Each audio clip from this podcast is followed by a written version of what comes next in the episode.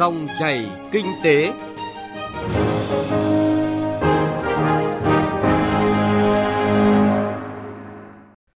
Các biên tập viên Thành Trung và Ngọc Diệu rất vui được gặp lại quý vị và các bạn trong dòng chảy kinh tế trên kênh Thời sự VOV1 Đài Tiếng nói Việt Nam. Chương trình hôm nay thứ tư ngày 2 tháng 8 có những nội dung sau đây. Khó khăn bùa vây, nhiều doanh nghiệp bất động sản có nguy cơ phá sản. Phân xưởng khai thác 8, điểm sáng trong phong trào thi đua lao động sản xuất tại công ty than Mạo Khê thuộc tập đoàn Than khoáng sản Việt Nam. Tiêu điểm kinh tế địa phương ở phần cuối chương trình, phóng viên Đài Tiếng nói Việt Nam phản ánh nội dung Long An tạo sự khác biệt để thu hút đầu tư. Mời quý vị và các bạn cùng nghe. Thưa quý vị và các bạn, từ đầu năm đến nay, thị trường bất động sản trên cả nước tiếp tục suy giảm khi lượng giao dịch thấp, nguồn cung sơ cấp khan hiếm, giá cao, việc huy động vốn của doanh nghiệp gặp nhiều khó khăn. Theo phân tích của các chuyên gia, trong quý 3 này sẽ có nhiều doanh nghiệp rút lui khỏi thị trường. Thị trường vẫn trong tình trạng nín thở chờ thời cơ. Còn theo khảo sát của Hội môi giới bất động sản Việt Nam, nếu tình hình thị trường vẫn tiếp tục diễn biến khó khăn thì có tới khoảng 23% doanh nghiệp chỉ có thể duy trì hoạt động được tới hết quý 3 năm nay. 43% doanh nghiệp trụ được đến hết năm nay. Ghi nhận của phóng viên Thành Trung. Theo số liệu từ Hiệp hội Bất động sản Việt Nam, trong 6 tháng đầu năm nay, cả nước chỉ có hơn 6.000 giao dịch bất động sản thành công. Nếu so với cùng kỳ năm 2019, thời điểm trước khi xảy ra dịch bệnh COVID-19, thì con số này chỉ bằng khoảng 3%.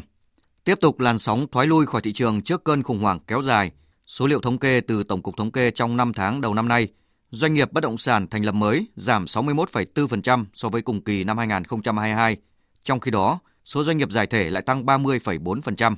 Ông Nguyễn Văn Đính, Phó Chủ tịch Hiệp hội Bất động sản Việt Nam phân tích. Chúng tôi cho rằng là nó có bốn cái nguyên nhân cơ bản hiện nay. Cái thứ nhất là nguồn cung, cái thứ hai là dòng tiền và cái thứ ba là giá và cái thứ tư là cái tâm lý của các nhà đầu tư, của khách hàng trên thị trường hiện nay đang rất là có vấn đề. Thế thì cái mà tôi muốn nói, nhấn mạnh là cái nguồn cung. Cung trên thị trường hiện nay, cái bản chất của cung, thị trường bất động sản hiện nay theo chúng tôi là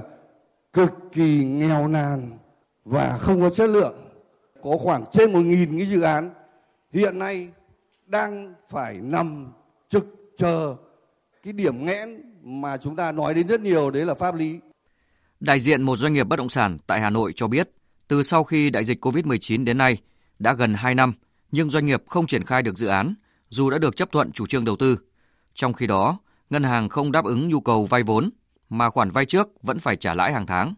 Khó khăn trồng chất khó khăn, khiến doanh nghiệp đứng trước nguy cơ phá sản. Ông Lê Hoàng Châu, Chủ tịch Hiệp hội Bất động sản Thành phố Hồ Chí Minh cho biết. Thị trường bất động sản là một cái thị trường hoạt động trung hạn, dài hạn nhưng mà lại phải dựa vào nguồn vốn tín dụng cho nên gây rủi ro cho cả doanh nghiệp bất động sản và gây rủi ro cho cả các tổ chức tín dụng. Cái việc mà thiếu tiếp cận cái nguồn vốn tín dụng cũng như là nguồn vốn trái phiếu cho nên dẫn tới chúng ta biết rằng cái chi phí vốn mà không vay được ở các tổ chức tín dụng hoặc không huy động được trên thị trường trái phiếu thì cái chi phí vốn mà phải vay huy động ở ngoài xã hội thậm chí là phải vay gọi là tín dụng đen thì chi phí rất cao. Một trong những vấn đề quan trọng để vực dậy thị trường là vốn cho doanh nghiệp bất động sản. Tín hiệu đáng phấn khởi là nhiều doanh nghiệp đang sẵn sàng các điều kiện để có thể phát hành trái phiếu ra thị trường. Một số doanh nghiệp lớn cũng tìm kiếm được khách hàng để thỏa thuận các lô trái phiếu đến thời gian đáo hạn. Với doanh nghiệp, đây là một kênh huy động vốn minh bạch, hợp pháp, dòng tiền đầu tư từ nguồn vốn xã hội sẽ giúp doanh nghiệp giảm rủi ro và bớt phụ thuộc vào nguồn vốn vay tín dụng đang ngày càng hạn chế. Ông Nguyễn Thiên Quân, Tổng Giám đốc Công ty Phát triển Nhà Đông Nam Bộ cho rằng. Thực ra thì đối với trái phiếu doanh nghiệp đó chính là một cái kênh à, phụ trợ. Nhưng mà hiện tại thì nó là một kênh rất là chính cho cái việc là huy động vốn từ các nhà đầu tư để hỗ trợ vốn cho doanh nghiệp phát triển các dự án. Thì chúng ta nên tập trung vào những cái công ty có dự án thực quy mô có định hướng phát triển rõ ràng à, và có tầm nhìn lớn đủ để dẫn dắt được cái thị trường cũng chỉ có những cái doanh nghiệp lớn họ mới đủ sức đủ tầm để kêu gọi các nhà đầu tư đầu tư vào trái phiếu doanh nghiệp Dự báo về triển vọng của thị trường bất động sản, nhiều doanh nghiệp tin rằng thị trường sẽ có chuyển biến tốt hơn trong thời gian tới bởi những yếu tố về tài chính, dòng tiền cho doanh nghiệp bất động sản được cải thiện. Chính phủ cũng đang thực hiện nhiều giải pháp để hỗ trợ thị trường. Ông Nguyễn Anh Tuấn, Chủ tịch Hội đồng Quản trị Công ty Cổ phần Phương Đông cho biết. Tình hình bất động sản hiện nay nó đang bị mắc rất nhiều yếu tố. Nó bao gồm là chính sách, tài chính doanh nghiệp, bao gồm là tín dụng ngân hàng và bao gồm cuối cùng đó là nhu cầu thị trường, niềm tin người tiêu dùng để đáp ứng bốn yếu tố đó thì các dự án mới bắt đầu có thể triển khai được. Tôi cũng kỳ vọng rằng từ nay đến cuối năm thì tất cả các cái kiện toàn về chính sách hỗ trợ của nhà nước, chính sách tài khóa đảm bảo đủ các cái yếu tố pháp lý để doanh nghiệp hiện nay là đưa được quỹ đất mà doanh nghiệp hiện có cũng như là doanh nghiệp mà đang đề xuất nhà nước giao để dự án được triển khai thì đó là cái hy vọng doanh nghiệp còn cái vấn đề thứ hai liên quan đến vốn cung ứng thì tôi cũng trong thời gian vừa rồi thì các ngân hàng thương mại thì cũng đã rất tích cực à, làm việc với doanh nghiệp để lựa chọn các dự án có nhu cầu sử dụng vốn và đáp ứng đủ điều kiện vay vốn thì sẽ trình chủ trương đó là hai cái yếu tố mà tôi đánh giá là là, là doanh nghiệp đang phải gấp rút để hoàn thiện và cũng kết hợp với các tổ chức tín dụng để xử lý trong thời gian tới. Trong công điện mới đây về tháo gỡ khó khăn cho thị trường bất động sản, Thủ tướng Chính phủ đã chỉ đạo các tổ chức tín dụng tạo điều kiện thuận lợi cho các chủ đầu tư dự án bất động sản, người mua nhà tiếp cận nguồn vốn tín dụng, tổ chức triển khai và theo dõi chặt chẽ việc triển khai thực hiện về việc tổ chức tín dụng chi nhánh ngân hàng nước ngoài, cơ cấu lại thời hạn trả nợ và giữ nguyên nhóm nợ nhằm hỗ trợ khách hàng gặp khó khăn. Bên cạnh đó, việc đẩy mạnh chương trình xây dựng 1 triệu căn nhà xã hội cũng được kỳ vọng phá băng và thúc đẩy thị trường bất động sản trong thời gian tới.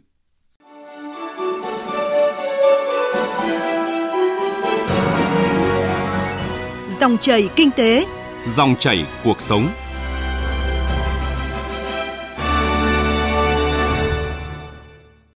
Thưa quý vị và các bạn, thông qua các phong trào thi đua lao động sản xuất tại các phân xưởng khai thác than trong toàn Tập đoàn Công nghiệp Than khoáng sản Việt Nam TKV, 6 tháng đầu năm nay, TKV đã đảm bảo cung cấp than cho nền kinh tế với nhu cầu cao hơn, nhất là việc đảm bảo than cho sản xuất điện, qua đó góp phần đảm bảo điện trong thời gian cao điểm nắng nóng ở miền Bắc, với mức tiêu thụ than toàn Tập đoàn Công nghiệp Than khoáng sản Việt Nam 6 tháng đạt 56% kế hoạch năm và bằng 105% so với cùng kỳ năm ngoái. Ghi nhận của Nguyên Long và Nghĩa Minh tại phân xưởng khai thác 8, công ty than Mạo Khê. Năm 2023, phân xưởng khai thác 8 công ty than Mạo Khê được giao quản lý và khai thác tại diện sản xuất vỉa 9 BT1, tầng âm 230 trên âm 150, với mức sản lượng 219.800 tấn. Chiều dài lò chợ theo phương thiết kế là 243 mét, được tổ chức khấu chống bằng công nghệ giàn giá thủy lực ZHF 1600 trên 16 trên 24. Mặc dù tổ chức sản xuất trong điều kiện lớp vỉa phức tạp, lò chợ dài, địa chất vách vỉa không ổn định, nóc rời rạc, gương có mặt trượt. Lò chợ có độ dốc thoải trung bình từ 18 đến 20 độ, gây khó khăn cho việc khoan khấu chống, tải than. Tuy nhiên, tinh thần đoàn kết nỗ lực vượt khó của cán bộ công nhân viên, phân xưởng đã hoàn thành xuất sắc nhiệm vụ được giao. 6 tháng đầu năm 2023, phân xưởng khai thác 8 đã sản xuất được 134.224 tấn than nguyên khai, bằng 105% kế hoạch. Mét đào lò đạt 505 mét. Đặc biệt, phân xưởng còn làm tốt công tác quản trị chi phí, tiết kiệm được hơn 125 triệu đồng. Quản đốc phân xưởng khai thác 8 Nguyễn Duy Tùng cho biết. Bước sang quý 2 thì cái điều kiện thời tiết của quý 2 là chưa bước vào cái mùa mưa thì cũng tranh thủ cái điều kiện thuận lợi như vậy thì đơn vị cũng được giám đốc công ty giao cho sản lượng ngày với sản lượng là 920 tấn trên ngày và chúng tôi phấn đấu cũng vượt từ 103 đến 105% kế hoạch công ty giao bằng cái giải pháp là giữ vững được cái công tác quản lý kỹ thuật an toàn. Để có kỹ thuật thì sẽ đẩy được cái năng suất và tiến độ của nội trợ. Kết quả sản xuất trong 6 tháng đầu năm của phân xưởng khai thác 8 là mức sản lượng nằm trong top những đơn vị dẫn đầu về năng suất của công ty than Mạo Khê. Đời sống việc làm của người lao động ổn định với mức thu nhập bình quân là 24 triệu 900 nghìn đồng một người một tháng. Công nhân phân xưởng khai thác 8 Dương Văn Tập chia sẻ về công việc của mình. Sau khi được à, công ty trang bị và tiếp cận những cái công nghệ giá ZHS này, thì nó cho cái năng suất cao. Khi mà gương ờ, bắn ra thì nó sẽ có cái dầm nó tiến ra. Giải lưới cả chèn nó sẽ đảm bảo cái phía trước cho công nhân thao tác. Nó làm cho cái công nghệ là nó hút toàn bộ bằng cái hệ thống thủy lực. Nên nó giảm được cái sức lực của người lao động. Nên anh em có thể năng suất mà đem lại cái thu nhập nó ổn định. Bên cạnh đó, trong 6 tháng đầu năm, phần xưởng khai thác 8 đã huấn luyện hướng dẫn cho 29 công nhân diện mới tuyển, công nhân chuyển từ đơn vị khác sang, công nhân chuyển đổi nghề, đồng thời đào tạo kèm cặp 24 học sinh thực tập nghề khai thác hầm lò tốt nghiệp và được tuyển vào công ty làm việc. Cho đến nay, đội ngũ cán bộ công nhân viên trong phân xưởng khai thác 8 có trình độ và tay nghề ổn định, đảm nhận tốt nhiệm vụ tại mọi vị trí sản xuất. Đơn vị cũng được đánh giá là cái nôi trong công tác đào tạo cán bộ của công ty. Hiện nay, tập thể cán bộ công nhân viên phân xưởng khai thác 8 đang ra sức thi đua lao động sản xuất, quyết tâm phấn đấu hoàn thành vượt mức kế hoạch quý 3 và cả năm 2023 trên cơ sở đảm bảo tốt kỹ thuật cơ bản, kỹ thuật an toàn với phương châm làm việc, trách nhiệm, thân thiện, sáng tạo.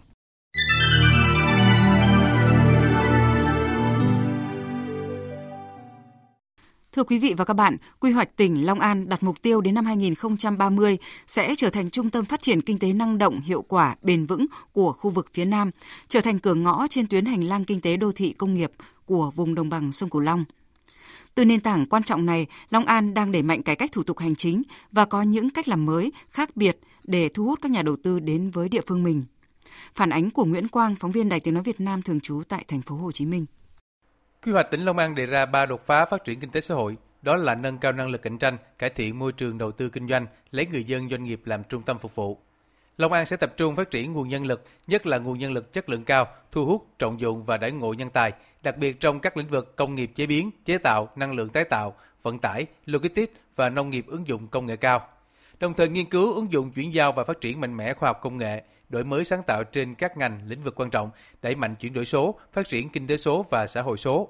Điểm nhấn trong quy hoạch của tỉnh Long An đó là tập trung xây dựng hệ thống kết cấu hạ tầng kinh tế xã hội đồng bộ hiện đại, ưu tiên đầu tư giải phóng mặt bằng, tạo quỹ đất thu hút các nhà đầu tư, thực hiện các dự án hạ tầng giao thông, hạ tầng công nghiệp, đô thị trọng điểm, có khả năng kết nối liên vùng liên tỉnh, thích ứng linh hoạt với điều kiện của tình hình mới. Với mô hình một trung tâm, hai hành lang kinh tế, ba vùng kinh tế xã hội, sáu trục động lực, Long An muốn tạo sự khác biệt nhằm khơi thông dòng vốn, thu hút thêm các nhà đầu tư đến để cùng cống hiến phát triển. Bà Lưu Thị Phượng, công ty cổ phần Cham Group cho biết. Tỉnh Long An là một cái thị trường đầy tiềm năng mà Cham Group đang hướng tới và Cham Group có những cái ngành nghề hoạt động trong những cái thời gian gần đây thì nó cũng khá là à, bao trùm với những cái lĩnh vực mà tỉnh Long An đang kêu gọi. Tỉnh Long An xác định ngành công nghiệp chế biến, chế tạo và năng lượng tái tạo là lĩnh vực kinh tế mũi nhọn.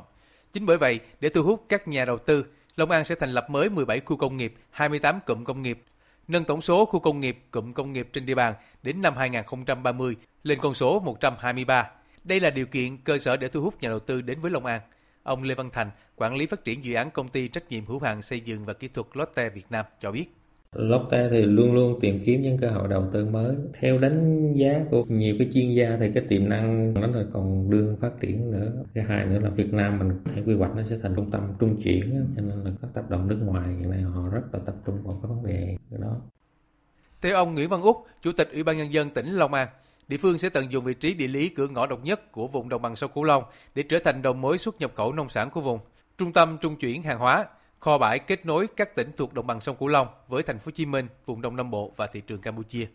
Long An đang xây dựng 10 trung tâm logistics, 6 trục động lực, trục động lực vành đai, vành đai 4, trục động lực song hành quốc lộ 62, trục động lực Mỹ Quý Tây, Lương Hòa, Bình Chánh, trục động lực quốc lộ N1, trục động lực Đức Hòa, cũng như nâng cấp 53 tuyến đường tỉnh hiện hữu và xây dựng 29 tuyến đường tỉnh nhằm góp phần tăng tính kết nối liên vùng, đẩy mạnh giao lưu kinh tế giữa tỉnh Long An với các khu vực lân cận.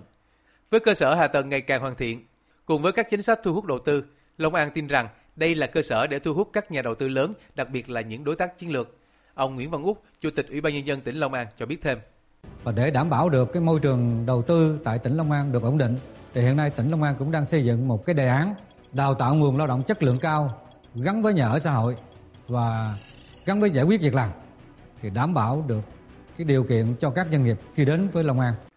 Thưa quý vị và các bạn, với nỗ lực phục hồi kinh tế, cải cách hành chính, thực hiện đồng bộ các giải pháp hỗ trợ, gỡ điểm nghẽn về hạ tầng cũng như khó khăn cho doanh nghiệp và các nhà đầu tư, tỉnh Long An đã có bước tiến đáng kể khi tăng 6 bậc, vươn lên vị trí top 10 các tỉnh, thành phố có chỉ số năng lực cạnh tranh cấp tỉnh PCI tốt nhất năm 2022